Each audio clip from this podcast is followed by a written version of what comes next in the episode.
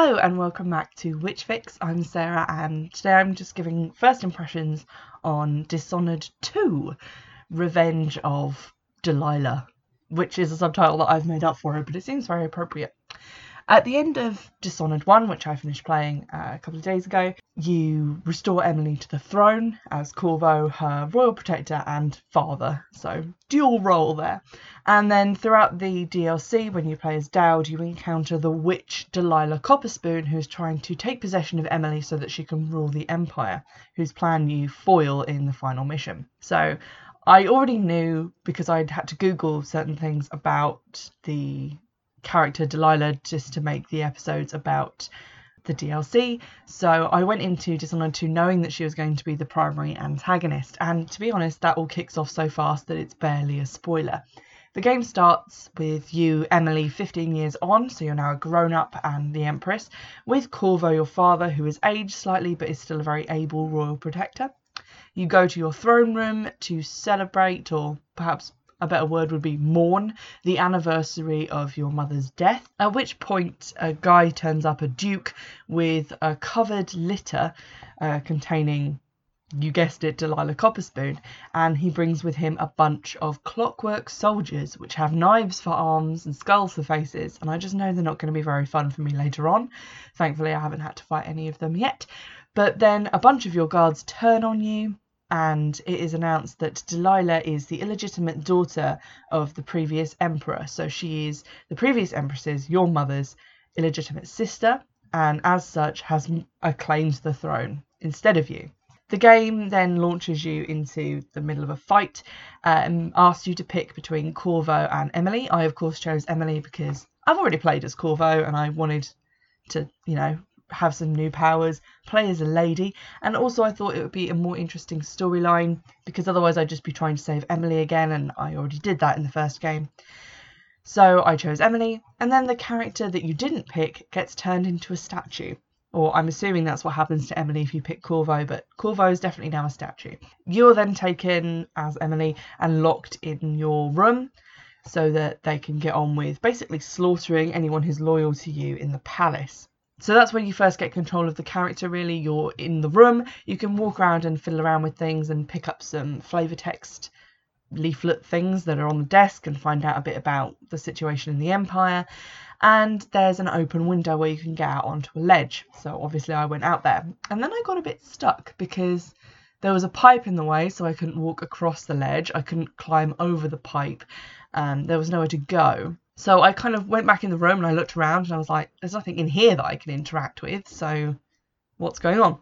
And then I had to Google it. And you, do you have any idea the peculiar kind of shame that you feel having to Google like the first action that you're meant to have independently as a player? It's just, it's horrible and I hated it. And then the walkthrough that I found said that you went to go out of the window onto a ledge and walk along to the next open window. And so I went back out on the ledge and I'm like, there is no fucking open window. It's just me, some leaves, and a pipe that's in the way. And that's because never in the previous, like the first game or in the DLC, and forgive me if I'm wrong about this, but I genuinely can't remember an occasion where I was able to open a window that was closed, which is apparently what you're meant to do. So I went back in the room, went up to one of the closed windows, and sure enough, you can now open windows, which is a cool new power that I was not expecting to get. And before I even spoke to the outsider, amazing. So once I'd recovered from that little bit of a blunder, I managed to get around to the next room. You meet a guard who's dying, who gives you the sword and tells you that you have to get your signet ring back because it opens a secret door which leads you into a vault which has a secret escape passage from the castle. Then you have to do some sneaking around, uh, you recover the ring, you get out of the castle, and you meet up with someone on a boat who previously came to the castle to try and get an audience with you or Corvo because they had important news. Apparently, that news was there's going to be a coup and everyone you love is going to be murdered or turned into a statue. So, we probably should have spoken to them. But never mind. You get down to their boat, which is called the Dreadful Whale, which is a lovely name for a boat, and then they sail off and they tell you that the Duke of Serkonos and Delilah Copperspoon have conspired to make her the new Empress This is when you meet the outsider, very similar to what happened in the first game. After you'd escape from the prison, you go to sleep and you appear in the void, which now looks very different. And you meet the outsider, who similarly looks a bit different. He now looks a little bit more like the penguin from Gotham, and he may be voiced by the same guy because it was definitely reminding reminding me of him. Um, and the void is now a lot darker and more shadowy, and there's a lot more spiky things in it than before. But he gives you a little chat, and then you can either accept or reject the mark of the outsider, which gives you supernatural powers. I don't know why you would reject that, but there is an option for it. What I think is unfair is if you reject the mark, you don't get to use runes for any of the more passive abilities like increased health or increased speed in movement or agility, any of those things. Apparently, those are magical abilities, so you don't get those either. When you find a rune, it will just be converted into cash, which seems like kind of a waste. Obviously, I accepted the mark, uh, got my first power, which is Far Reach, which is Emily's version of Blink. It basically is this kind of weird, viney, shadowy stuff shoots out of your hand, grabs onto stuff, and pulls you to it basically just a cosmetic difference to how Blink works, but I don't really like the fact that it kind of curves, like the line that you have to use to aim it, as opposed to it being more straight, which is how Blink works. But there you go. You also then get the heart, which is something you had in the first game. It's an item which is a heart uh, with stuff stuck in it, which helps you locate runes and bone charms. But this time, when you pick it up, a little ghost of the Empress comes out and talks to you, and apparently the heart has always been the Empress's heart. So for the whole first game, I was just carrying around my dead girlfriend's heart, squeezing it to get information on people, and that's just really weird. And I'm glad I was wearing a glove. Then you get dumped back on the boat, and the lady who is piloting the boat, Megan Foster, who is voiced by Rosario Dawson, which is lovely, um, she tells you that um, uh, Sokolov, who was the scientist who we made various things in the previous game, was her ally and was on the boat but has been kidnapped and you need to go and rescue him. Then you find out that you've sailed away from Dunwall, which is the setting of the first game and all of the DLCs attached to it, and then you've sailed onto a country called Karnaca, which is further to the south and is where the Duke of Serkonos is from. And apparently, according to the Wikipedia page for the game, this city was based on southern European countries, so like Greece, Italy, Spain. Uh, it kind of reminded me of like old films, sort of like Poirot settings when he goes to like Egypt. It gave me that kind of vibe, but um, if that's what they designed it to be, then I guess that's where they took their information uh, inspiration from. The environment is now a lot more sandboxy. There are now neutral areas where you can just walk around normally. Although if you do things like knocking people out, then the civilians get scared and they start throwing rocks at you, and then they go and get guards, which is not great that's that's not fun. But you can just generally explore the kind of open world areas. It's not hugely open, but it is more open than it was in Dishonored 1. They've also now also replaced the rat plague, which obviously ended in the first game, with a blood fly plague, uh, which are sort of, I guess, like giant mosquitoes. Uh, but they make nests in corpses and they are attracted to corpses. So it, they basically function like rats in the first game, except obviously now they fly, which is off putting. Like scuttling things on the ground is one thing, but things flying at my face I just cannot deal with. So I resolved to try and avoid those as much as possible. Other differences with the environment is that uh, as opposed to Dunwall, which is mostly a blubber powered neighbourhood where you take tankers of whale oil out of things to stop them working, you now have to disable windmills to stop security devices like walls of light working which is fine because to be honest, I never really disable them. I either go around them or reprogram them so that they fry people I don't like. One other difference to the gameplay is that now instead of going to a base where you can buy things like in the first game where you can just like re-equip yourself before missions, the re-equipment places are now black market shops that you have to find in the environment. Uh, it let me find the first one with like uh, an objective marker on it, but I feel like though that maybe won't happen next time.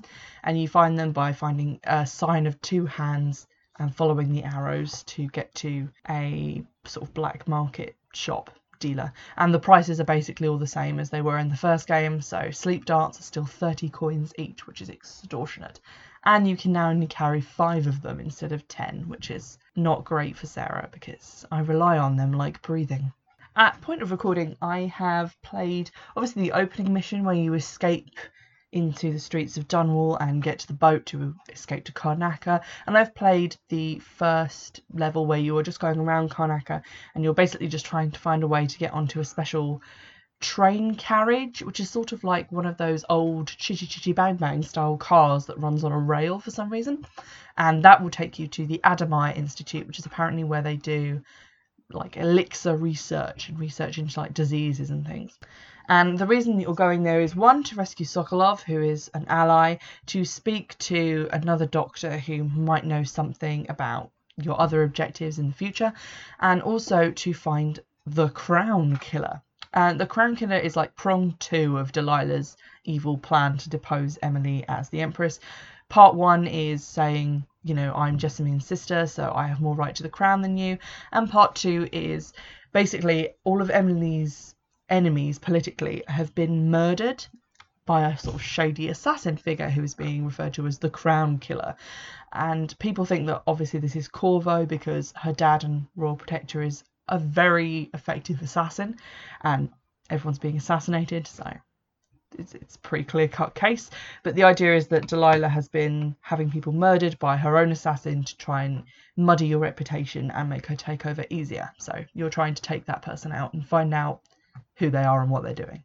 Obviously, uh, moving forward into the game, most of it is going to be about Emily's storyline. I'm not going to know a huge amount about Corvo and what the game is like if you play as him, but um, just on the subject of what powers you get, uh, Corvo still has most of his original ones from the first game. So Blink, uh, Devouring Swarm, which still summons rats, which can get rid of dead bodies before blood flies start like nesting in them. You can still use possession to take control of rats and people, but also now dead bodies. And you can also now take control of more than one thing any one time. You, can, you still have bend, time, and wind blast as well, which I didn't really use in the first game. Emily has different powers, so I've already covered far reach.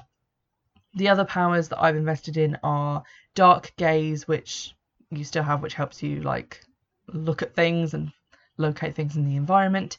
Uh, she also has Domino, which I've spent runes on, which you can mark two targets at the moment, and then you can take it up to three and four with later upgrades. Uh, and then whatever you do to one of them happens to the other one, which I thought would be very useful given my limited number of sleep darts. Because theoretically, when I upgrade it enough, I can mark four people, sleep dart one of them, and they will all sleep, which is handy. Although I haven't actually managed to use it effectively yet because it's taking me a while to get used to it. Uh, there's also other powers that I haven't unlocked yet. Uh, Mesmerize, which is apparently like hypnotism to distract your enemies. Shadow Walk, which lowers your visibility and enables you to move around the environment without being seen as easily. And Doppelganger, which can make a clone of you, which um, can misdirect people. And I think that that works a lot like Summon Assassin did in the DLC. Aside from Rosario Dawson now being a voice actor in the series, there's also Vincent D'Onofrio, who you might know from Law and Order Criminal Intent, which is where I know him from, but he's also obviously been Kingpin in Daredevil and various other things in films, so quite famous and very distinctive voice. And also, I've just looked him up, and in fact, the outsider who was voiced by Billy Lush in the first game is now voiced by Robin Lord Taylor, who is the Penguin from Gotham, which I guess is why they've now redesigned his face so he looks more like that guy. So I was right, haha. Like in the DLC, where obviously Daud was a voiced character, Emily and I presume Corvo as well are also now voiced. So while you're moving around, they'll sometimes say things uh, to do with the environment that you're in, or you'll get to a certain point in the level and they'll say something to like remind you what your objective is. Like uh, I got near the train lines, which I'd cut the power to, so I could now just walk along them to the carriage. But I was searching for a rune, so I guess I'd been there for quite some time. And so Emily said, The power's off now. I can walk on the lines. And I was like, I fucking know, Emily. I'm just doing some other odd jobs before I go, alright? I am enjoying the game so far. It offered me at the beginning a chance to do a tutorial, which I declined and then instantly thought, wait, what if they've changed all of the buttons? But the buttons are actually exactly the same as the first game, and because I've just come off of playing the first game and then the subsequent DLC, I got back into it really easily. It's always been a really easy game to play and get into. It didn't take me that long to learn the controls in the first place, so that's thankfully good. And there's also now quite a lot more magic and stuff. I guess because Delilah Copperspoon is now more of a, a prominent character, there's more talk of magic and black magic and the coven working against the empress and all that stuff so that's very interesting and that's definitely what i'm here for also having uh, Corvo in magical danger because obviously he's been turned into a statue, and I'm probably going to have to work out how to make him not a statue again.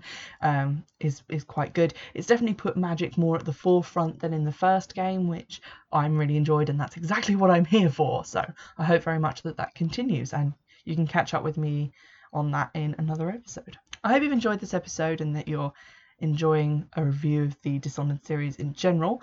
If you've started playing the game, do let me know. Let me know what kind of chaos you have because I'm trying to keep it low, but I want to know what happens if it's high. What happens? I don't know. Be sure to follow on Twitter, which is at Witchfix, and to get in touch by email if you have anything else you'd like me to review, which is witchfixpodcast at gmail.com. And you can donate to my Patreon as well so that I could buy a copy of Death of the Outsider, which is the next Dishonored game.